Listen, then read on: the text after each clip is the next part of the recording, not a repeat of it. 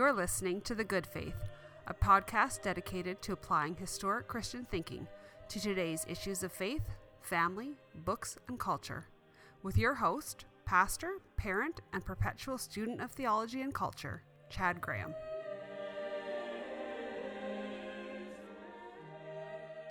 The second foundational article of belief for Christianity is a belief in one Lord, Jesus Christ, the only begotten Son of God, eternally begotten of the Father God, from God, light from light, true God from true God, begotten, not made, of one being with the Father. Through him all things were made. The news is really never lacking in opportunities to see questions regarding the Lordship of Christ. And it is instructive to see how religious freedom is treated in the courts. The Supreme Court of Canada, in a very important 2009 decision, Alberta, and Hutterite Brethren of Wilson Colony. That is Alberta v. versus the Hutterite Brethren of Wilson Colony. The province of Alberta was putting in new um, driver's license regulations, putting in picture I, photo ID, and higher security things for counterterrorism and all the things that have been going on in this last century. The Hutterite Brethren Wilson Colony believe that to have their picture taken is a violation of the Second Commandment. Now, this is not part of mainline Christian teaching. This is a, a small, um, rather obscure subgroup, a minority faith group the Hutterite Brethren. And uh, there's a good number of them on some colonies within the province. They're a little bit like the Amish, if you're more familiar with them. Former Chief Justice of Canada, uh, Beverley McLachlin, notes that the colonists were simply unwilling to compromise in taking on photo ID or some variation of this while the government was unwilling to compromise the requirement. Which makes an interesting point at the 61st paragraph. This is not to suggest the colony members are acting improperly. Freedom of religion cases, she writes for the majority, may often present this all or nothing dilemma. Compromising religious beliefs is something adherents may understandably be unwilling to do and governments may find it difficult to tailor laws to the myriad ways in which they may trench on different people's religious beliefs and practices. The result may be that the justification of a limit on the right falls to be decided not at the point of minimal impairment, which proceeds on the assumption the state goal is valid, but at the stage of proportionality effects, which is concerned about balancing the benefit of the measure against its negative effects. Speaking of the Amish, a United States case with some similarities in principle was argued a few years ago in 1971 the United States at the United States Supreme Court Wisconsin and Yoder in this case the concern was mandatory compulsory education past the 8th grade and the court considered the state's broader contention that its interest in the system of compulsory education is so compelling that even the established religious practice of the Amish must give way. The court said, however, where fundamental claims of religious freedom are at stake, we cannot accept such a sweeping claim. Despite its admitted validity in the generality of cases, we must searchingly examine the interest that the state seeks to promote by its requirement for compulsory education to age 16 and the impediment to those objectives that would flow from the recognizing the claim of Amish exception. Now, from the Canadian perspective, while it wasn't wrong to hold a sincerely held religious belief, the question was that if the state's compelling reason is strong enough, then too bad, so sad, the state can have their regulation, and the person of religious faith is no longer able to drive. In the United States decision, it went the other way, and the court said, well, the state has to make a compelling case that this is necessary to overdo the religious freedom of this individual group. Now, I don't share the beliefs of either of these groups. Most, most people don't. But I think we generally, if we have a, at least if we have a generous spirit, understand that people have the right to their beliefs and to live the way they want to live with at least a minimal of interference, especially if they're not really harming anyone else. The court was very, very clear in Hutterite Brethren that there was no evidence whatsoever that any harm had or was likely occur to occur to the state of Alberta from not having the photo element on the IDs of a, or rather on the driver's licenses of a very small group of Hutterite individuals, especially when they were willing to compromise and say that these licenses would be a recognition that they were qualified to drive, but would say right on them, not valid for identification purposes. And yet the state wasn't willing to compromise on that, and the court held uh, that was okay. The minority, the dissenting group of justices who, although they didn't win, and although Hutterite Brethren became law, the dissent justices had some important things to say. Listen to what Justice Abella writes. Unlike the severity of its impact on the Hutterites, the benefits to the province of requiring them to be photographed are at best marginal. Over 700,000 Albertans do not have a driver's license and are therefore not in the province's facial recognition database. That was a marginal note. That was the um, objective of the government to create this facial recognition database. Uh, Bella continues There is no evidence that, in the context of several hundred thousand unphotographed Albertans, the photos of approximately 250 Hutterites will have any discernible impact on the province's ability to reduce identity theft. So, today, the Hutterite brethren have a simple choice before them. They can be faithful to their religious convictions, or they can participate in the driving culture of the province of Alberta. That's pretty tremendous when you think about what this region of the world is like. This is a big, wide open state. These are primarily farmers who have to get into town. And the court argued they could hire drivers to take them in, and I guess they can, and that appears to be what many of them have done. But it certainly brings us right into the forefront the consideration of what it means to recognize lordship. For the early church, this was no mere theoretical matter. The Roman emperors claimed to be Lord, and to say anyone but Caesar was Lord was a potential death sentence. And yet Christians proclaimed loudly, boldly, confidently, and humbly, Jesus is Lord. It was for this testimony that many of them were killed and became the martyrs of history. But why is it that Jesus has a claim to lordship?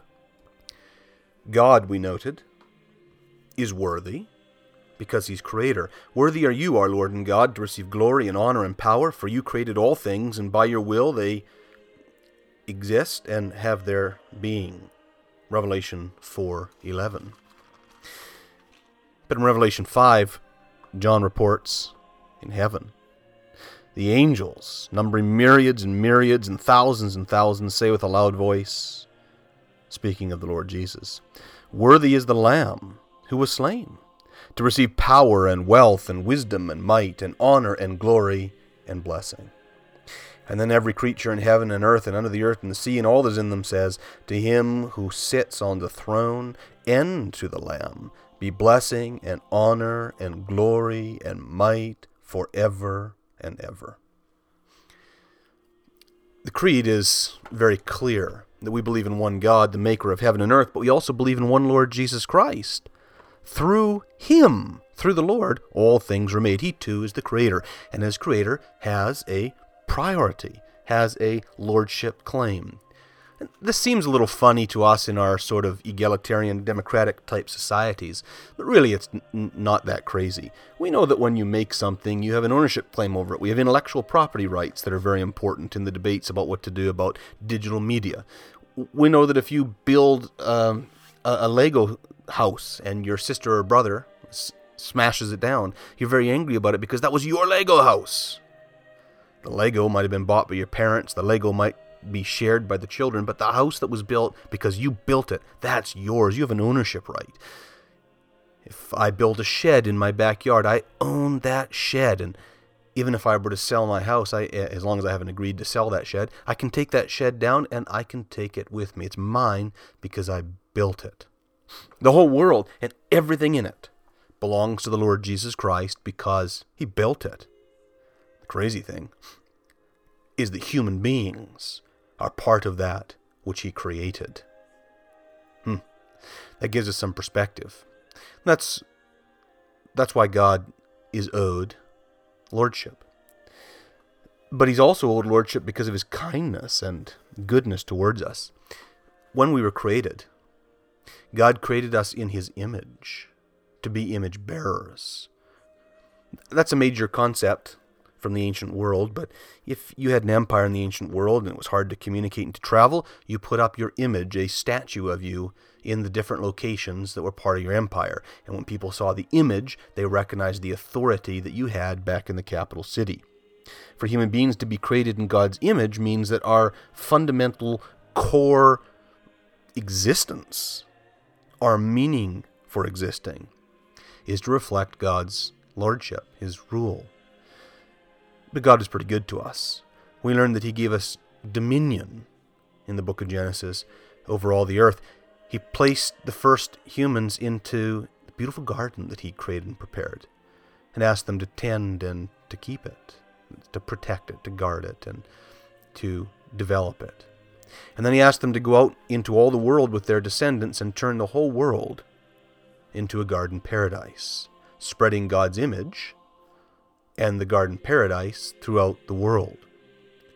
Psalm chapter 8 comments on this as the psalmist worships that God has crowned humanity with glory and honor. So every human being is made in God's image. Every human being is a reflection of God's leadership, and every human being has a task to spread God's lordship over the earth. And so as Christians, we take very seriously the fact that we believe there is one Lord and He is Lord because He is Creator and He created us in this way. He is uniquely related to God, as the different phrases of the Creed say, and they help us to be very clear in our theology. He's the only begotten Son of God. He's begotten, not made. He's eternally begotten. Now, this had to do particularly with the kind of heretical or false beliefs that were popular in that time. But the idea here is giving us every assurance that the Lord is equal to God in every way. We believe in one God and one Lord, and they are essentially, essentially the same. He is God from God, light from light, true God from true God, of one being, one essence with the Father. As Irenaeus, the second century church father, reminds us, the Son always coexists with the Father, and has revealed the Father from of old, from the beginning. There is a song, it's, I think, relatively popular still, called Mary Did You Know? And it talks about how it's a Christmas song and how at Christmas Mary had the little baby child and held him in his her arms and he cried and he nursed. And he was saying, as you held that little baby there, did you know that he's the creator and sustainer of all the earth? And it's meant to draw us to this great reality. We believe in one Lord, Jesus Christ. Through him, all things were made. He is God. And this, of course, is the great distinguishing mark of the Christian faith.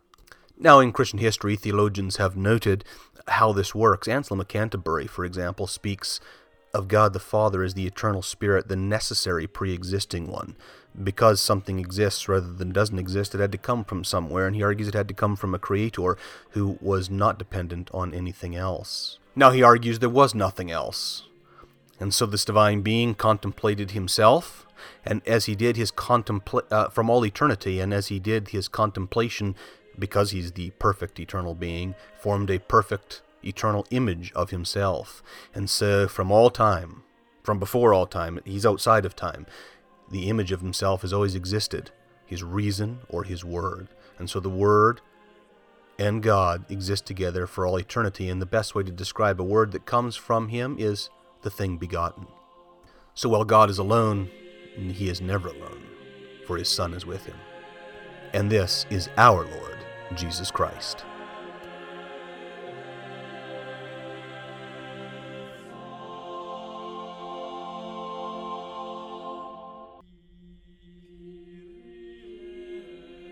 Thank you for listening to the Good Faith Podcast. For more episodes, related articles, and additional information, visit chadwgraham.com. For resources related to the topics in this podcast, or for more episodes, visit chadwgraham.com. There you'll find the Good Faith site, where I have uh, other writings in which I explore various things in faith, family, books, and culture in both audio and article resources. My quotations from the early church fathers come from the Ancient Christian Doctrine series, edited by Gerald Bray and Thomas Oden. The Nicene Creed is readily available online. I also quoted from the Monologion of Anselm of Canterbury in the Oxford edition of the major works of St. Anselm of Canterbury.